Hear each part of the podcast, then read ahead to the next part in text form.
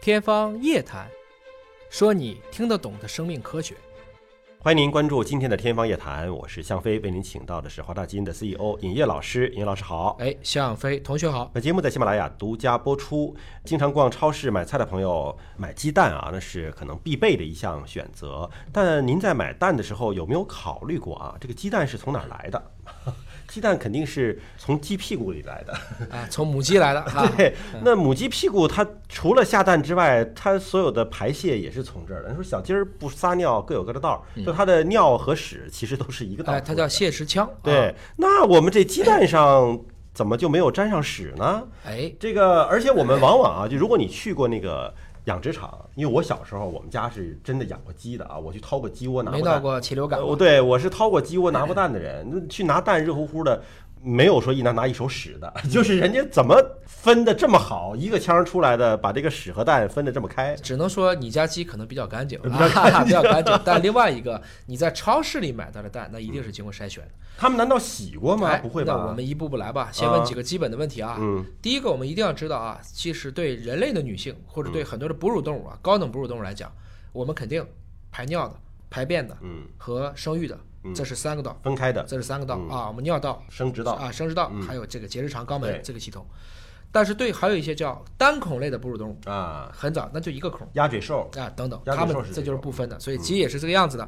那么你一般买鸡蛋，嗯你注意过鸡蛋常见的一般是有几个颜色吗？白色和红色呀。好，如果只看母鸡，让你分别鸡蛋的颜色，要看什么？啊，不同的母鸡难道会指定下某一种颜色的蛋吗？你小的时候掏鸡蛋，你有记住吗？你家的鸡蛋是随机颜色吗？如果那一只鸡，我印象当中就是白的多，红皮儿鸡蛋是比较稀你罕的。家有几只母鸡？那我可记不住。不是一只鸡，对吧？对不是一只不是一只鸡，是这样子啊不是一只鸡啊。曾经康奈尔大学的有一个科学家，他自己做了一个研究啊，鸡的这个耳垂儿叫耳叶啊，嗯白的耳叶嗯就是下白蛋的，如果是红耳叶的，一般就是属于这种棕色的，且棕色的硬度更高。哦，还有这种分辨，看鸡就能知道它的蛋的颜色， 我这不是不知道以前呃。这个有好多东西都是看外面就知道里面，比如说一个山竹，嗯，知道里面几个瓣吗？四个瓣儿不是，啊，把山竹反过来啊看山竹的这个下面，它的地板上面有个也像花瓣一样的东西啊，那是几个瓣，里面就是几个瓣，哦，它们俩是同源出来的。哦，明白了吧？所以这就是我们要知道好多的生物学常识，然后就可以回答你这个问题了：为什么超市卖的鸡蛋都没有屎啊？嗯首先呢，我们都知道现在都是现代化养鸡场嗯，十九周大，也就是在四到五个月的母鸡其实就能下蛋了。嗯，那你知道母鸡下蛋它需要什么吗？需要吃东西啊啊，对，但是还要有一个昼夜节律。啊，昼夜节律是什么？就是光照，要光照，每天要有十五个小时的自然光、哦嗯啊，没有这个光照不会引起它排卵周期就是的。光亮也不行，光黑也不行，对必须是有规律的。现代化养鸡场，你别说这个现在我们那种村儿里养的这种，嗯对对对嗯现代化的养鸡场，他们的食物还是很强的。它其实既有谷物，还有豆粕，我们以前讲过吧，对，就是蛋白质外壳，嗯，它好多要蛋白啊。嗯这个蛋白是由豆粕来，豆粕是什么？豆粕蛋白质啊，就是大豆嗯压完了油以后对嗯生成的那个。所以当时说，为什么大豆可以直接把中国的生猪价格拉起来？嗯它是饲料，大豆贵了，饲料就贵了，同时还要添加维生素，还有还得给它加钙，嗯要不然这个蛋不就软了吗？当然它还可以喝水了。那么如果在一个现代化的鸡笼里面，猜一下啊，嗯一只母鸡一年可以下多少个蛋？一天下一个，三百六十五 个，嗯，这就很厉害 了，天天让母鸡排卵，劳动模范，平均三百个，平均三百平。均三百个。知道组装一个蛋要多长时间吗？组装一个蛋，就是蛋，它本身很复杂，又有卵细胞，哦哦，还有就一是大堆烂黄。明白了，就在对体内哎从卵细胞形成一个带壳的蛋，对，那我估计一天完不成吧？差不多二十四到二十六个小时。啊，所以你明白，三百个蛋就是极限了。嗯它一时不停的就在做这个事情了。对对对对对因为下蛋对于母鸡来讲是非常大的一个消耗。你想，一个女生如果天天排卵，她受得了吗？嗯，肯定不行，对吧？我们绝大部分的一个月女性也就排一个卵，对吧？所以野生的母鸡啊，一年猜猜下多少个蛋？野生的母鸡那肯定就比这个少了，吃的没那么好，对对吧？还得到处躲避天敌，对，一年下个几窝，几十个，一个月一个，呃一个月一个，且冬天不下，就十几个，就十几个蛋，就十几个十几个蛋。难怪野鸡要灭种呢，这对这生育能力不行啊，这个是，所以呢，就产出了这个蛋。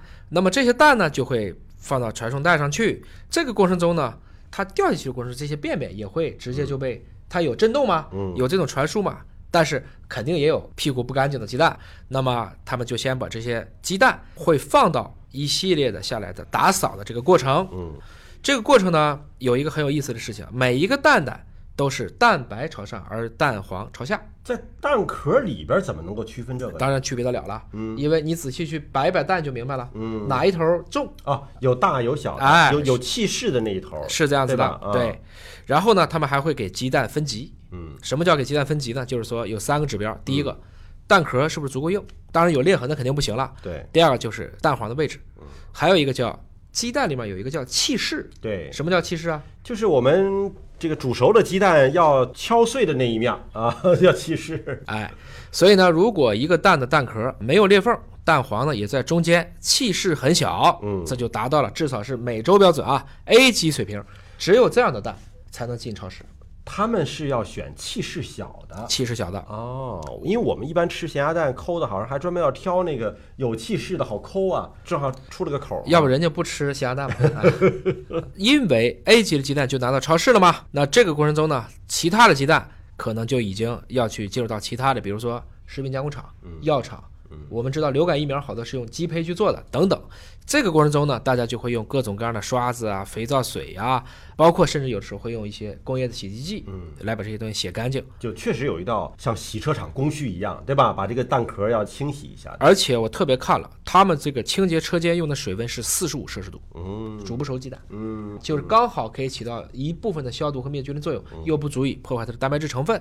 然后再经过五秒的干燥，这个蛋蛋又开始评级了。知道这次评级什么吗？凭什么呢？主要就是快速的过一个强光，有肉眼破掉的也可以拿出来，分级摄像头也可以挑出来。哦同时还有一台机器会看鸡蛋内部有没有血斑，鸡蛋里有时你会看见一个血点儿，那是什么呢？它是卵巢的小血管破裂造成的。哦，或者它在排卵过程中输卵管上皮脱落形成的，嗯就等于说带着点血斑进去，有血斑的蛋叫血斑蛋，这个比例不低哦，嗯可能会占到所有蛋的百分之三，最高的到百分之三十。嗯，后来呢，也会发现有一些跨国的一些蛋鸡的这些高管说过啊，嗯白壳蛋的血斑比颜色深的血斑要少。那是因为白壳我们在检验过程当中容易看出来吧，容易观察出 来，有啊这的就给挑出来了。这个过程中呢，还要知道这个中国的质量标准是很高的。在中国商务部颁发的鲜鸡蛋分级行业标准是 SBT 幺零六三八，二零一一年颁布的。这个雪斑蛋是不可以被评为鲜鸡蛋的，是瑕疵，哎是吧，这个我们不允许的。不能进入市场的。然后就有一个物理检测蛋壳硬度了，嗯，知道怎么玩吗？敲一敲，哎，它是用声学传感器这种检验鸡蛋硬度的技术，叫做机械敲击振动技术。嗯，敲一下，没有达到 A 级的淘汰，达标的鸡蛋称重，嗯称完重以后再分类。鸡蛋是用大小还是用重量分类啊？大小吧，错，用重量分类。用重量啊。所以我们在超市看鸡蛋有大有小，但重量基本相同嗯啊。然后就开始包装呀、打码呀，这一大堆事儿就结束了。嗯，当然了。我们今天讲的都是靠谱的，不存在造假的，嗯不存在说拿了一只饲养鸡场的，然后骗我们是土鸡蛋，嗯，不是说这种情况的。这里边其实就说到了，说现代化的这种工业化的生产流程，它其实是有一套完整的卫生标准和检验体系的啊。所以大家在超市吃到鸡蛋，很多人怀疑说，我怎么吃到的都是这个看起来这么漂亮的啊？ 那确实是经过一套流程筛选的，而不是说人工给你做的这个人造鸡蛋， 这个对大家不用担心啊。啊，而且家鸡的基因组实际上是在两千零四年，也有英国首相的布朗，当时也有华大基因还有瑞典的科学家一起完成的。当时做的是英国的蛋鸡，瑞典的肉鸡，还有中国的乌鸡。啊，应该说鸡也为我们人类做出了卓越的贡献。好，感谢叶老师的分析和解读，下期时间我们再会。